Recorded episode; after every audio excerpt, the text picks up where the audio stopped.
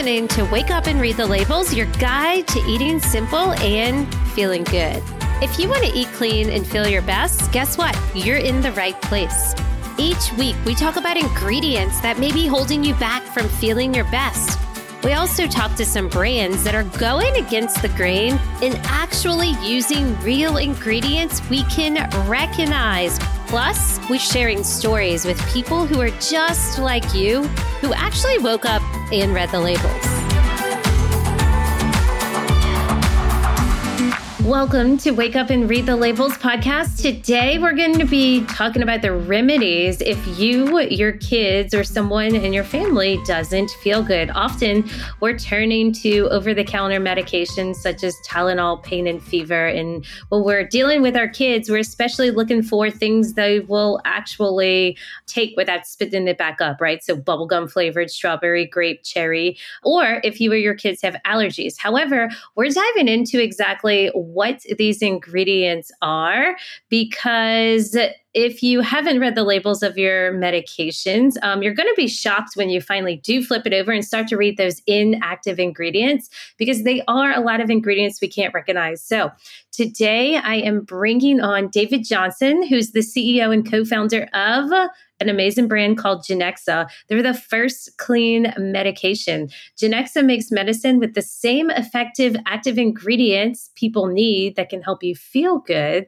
but without those weird ingredients we can't pronounce. All right, David, welcome. I'm so excited to talk to you today because you're the first clean medicine out there. So, with that being said, why don't you give me some backstory on you? Like, how did you come to the conclusion we need this and start to make this? First of all, Jen, it's great to be here with you. And I like to say that I kind of fell into it being born into kind of a nuts and seeds type of family and uh, kind of growing up on Hansen spritzers and not necessarily the Coke and, and, Sprite products. And as I went along my journey, I, I, I went into culinary and studied food chemistry.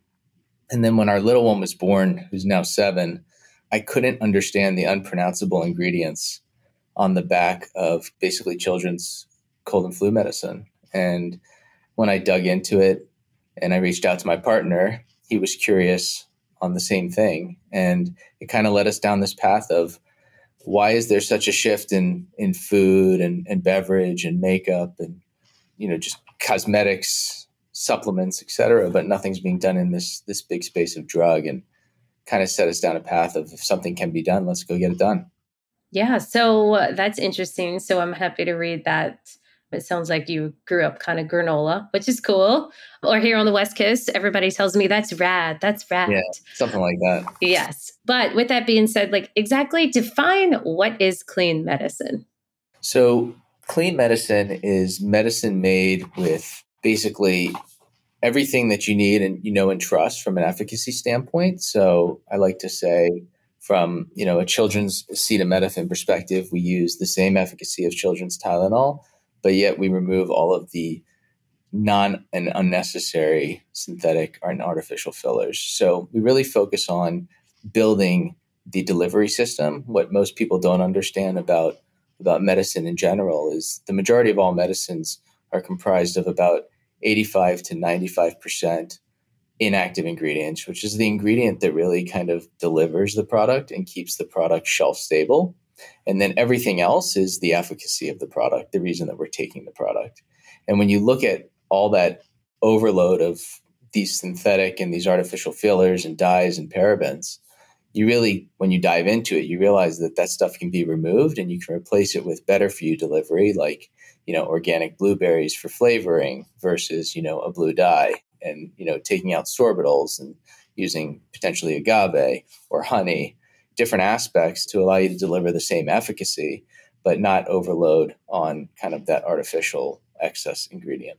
So interesting. You would think at a time your body's need medication is when generally your immune system's down all your systems aren't working. You need things to help build it up and fight whatever it is your body's fighting. And here we are, most of the over the counter medications are actually working against us, right? Yeah, I mean, I like to look at it that way too, Jen. And I think, you know, being a young dad at the time, I, I couldn't really understand first of all, the ingredients, right? Didn't know what propylene glycol was. I couldn't really understand these ingredients and started to look them up online and and really understand that these ingredients, while proven to be safe by the FDA and, and okay to be, you know, manufactured in pharmaceutical products, they just aren't necessary, right? And they're not they're not digestible. There's been MIT studies that have been done on these type of things uh, especially in active ingredients in drugs, and the amount of allergens that are in these ingredients. So, Genexa really focuses on making sure that there is no allergen in our products when we deliver it and when we make it. So, really, just kind of going to that extra step of being able to deliver not only an effective product, but you know, a cleaner, safe product. For sure. So, why exactly? I know you had mentioned these companies are putting these inactive ingredients for shelf stability, but like, why else are they using these ingredients? And do you think, I talk about this all the time regarding food, like, people come to me and ask me, my audience, are the companies doing this because they're evil? And I'm like, no, not really. It's not deliberate. It's not super intentional, but it is like capitalism and they're trying to get the cost of their ingredients down. They're trying to make it taste better. They're trying to make it more shelf stable. But like, why does that also go into the medication?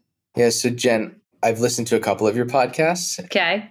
I think what you probably see this and you you kind of already answered the question there, but yeah. are they evil? No, they're not evil. It's margin it's costs, it's the way of the old way of doing it, right? Mm-hmm. They always feel like they can buy that guy that's you know disrupting the category and, mm-hmm. and let them disrupt it as much as possible and bring kind of the new wave of consumer into to our field so that we can capitalize on that newer consumer that is more aware and is reading labels and i think it's kind of time they don't want to spend the money necessarily to work on it, mm. and um, they're focused on bigger drugs, right? They're focused on you know there's the consumer pharmaceutical industry, which is like what we see at shelf, and then there's the whole the whole aspect of of RX and, and vaccines and everything that goes on behind the counter, cancer saving drugs, life saving drugs that that is a real focus of uh, of development. So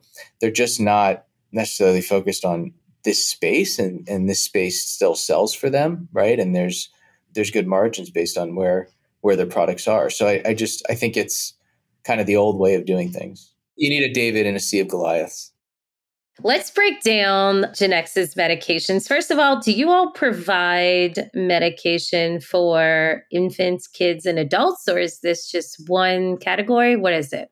We provide products across the whole pretty cradle to grave, right? So all aspects of life and really focus on infants and pediatrics and then moving into the adult category. But our goal is to really provide a product across not only pain, allergy, and pretty much digestive, but products that provide for for consumers to be able to choose clean. Okay. So let's break down. I see you all have pain medication, sort of most people would buy Tylenol pain and fever, something like that. You also have cold and flu. So I know probably a lot of us look at Mucinex. I'm just thinking of ones off the top of my head. Digestion, not really sure about that because I haven't bought any of that. But sleep and stress, there's tons of sleep medication out there in allergy. Yeah. So how about we dive into the pain medication? What makes your product different than, I guess, Tylenol pain and fever or something someone would buy? What are people usually consuming when they're taking pain medication? And then what does yours have? That's a good one. Our products have five ingredients. It's usually water, organic agave, organic blueberry, and then a citrus ex- extract that, that, okay. that helps with our preservative. And if you compare that product to one of the ones you mentioned, their products would have, you know, titanium dioxide, red dye 5, there you go. You know, red dye 40. It'd have sorbitol, it would have propylene glycol, so on and so on. Do you know? I'm curious. I can kind of break this down if you don't, but like, what is titanium dioxide? Why is that in medication? Or why is that in an active ingredient? So it's a white powder and it doesn't exist in liquid products and it's more for the compounding of the product. What's really interesting about titanium dioxide is it's it's not allowed in the EU.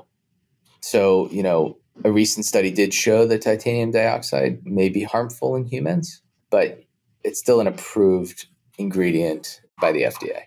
Yeah, for sure. And I like to tell people, like, hey, if there's studies out there that show like this could cause harm or this may be dangerous, like, why don't you just err on the side of caution and not consume that? Right.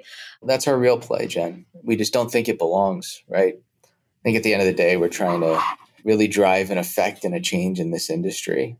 And it's really focused on providing that cleaner option mm-hmm. and really helping the consumer understand that you know when you compare these labels you're still you're still delivering on efficacy you're still delivering for the purpose of pain or fever you know cough cold but it's not necessary to deliver when the body's down the excess ingredients. For sure. Here's another one. So, a lot of people take allergy medication.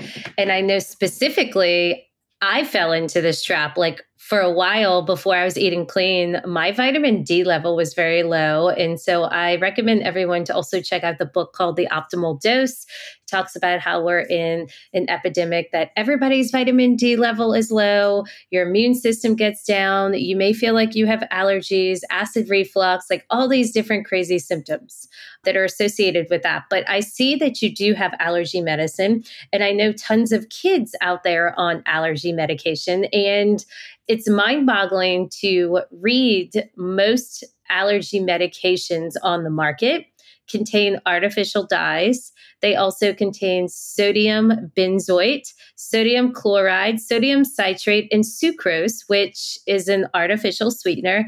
And it's like, hold on. This is supposed to be allergy medication. And now they're throwing in all these little sneaky ingredients that no one can recognize that probably are causing some type of allergy in and of itself, correct? Yeah, I think I think you're right on, Jen, to why we're doing what we're doing. And I think, you know, it's it's gluten, it's lactose. A lot of those ingredients are made, you know, from that. You're right.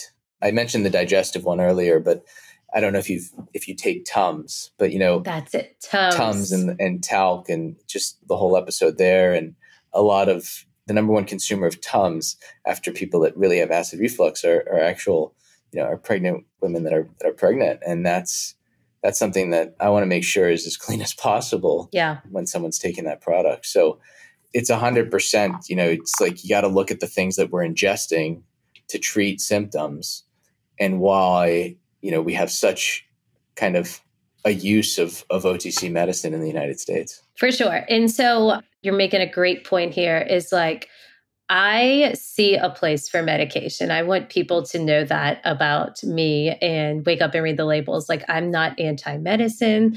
I know that we need medication, but I, I also do believe that medication is probably overused and it's not all the way nature was intended. Meaning, if somebody does have an allergy, you know, or they are sensitive to the pollen in the air, something like that, they this does have its place. And I applaud you and your mission and your company for creating something so holistic and so real that can help someone. However, like the Tums and the anti acid, generally speaking, most people are taking that in order to combat what they're eating.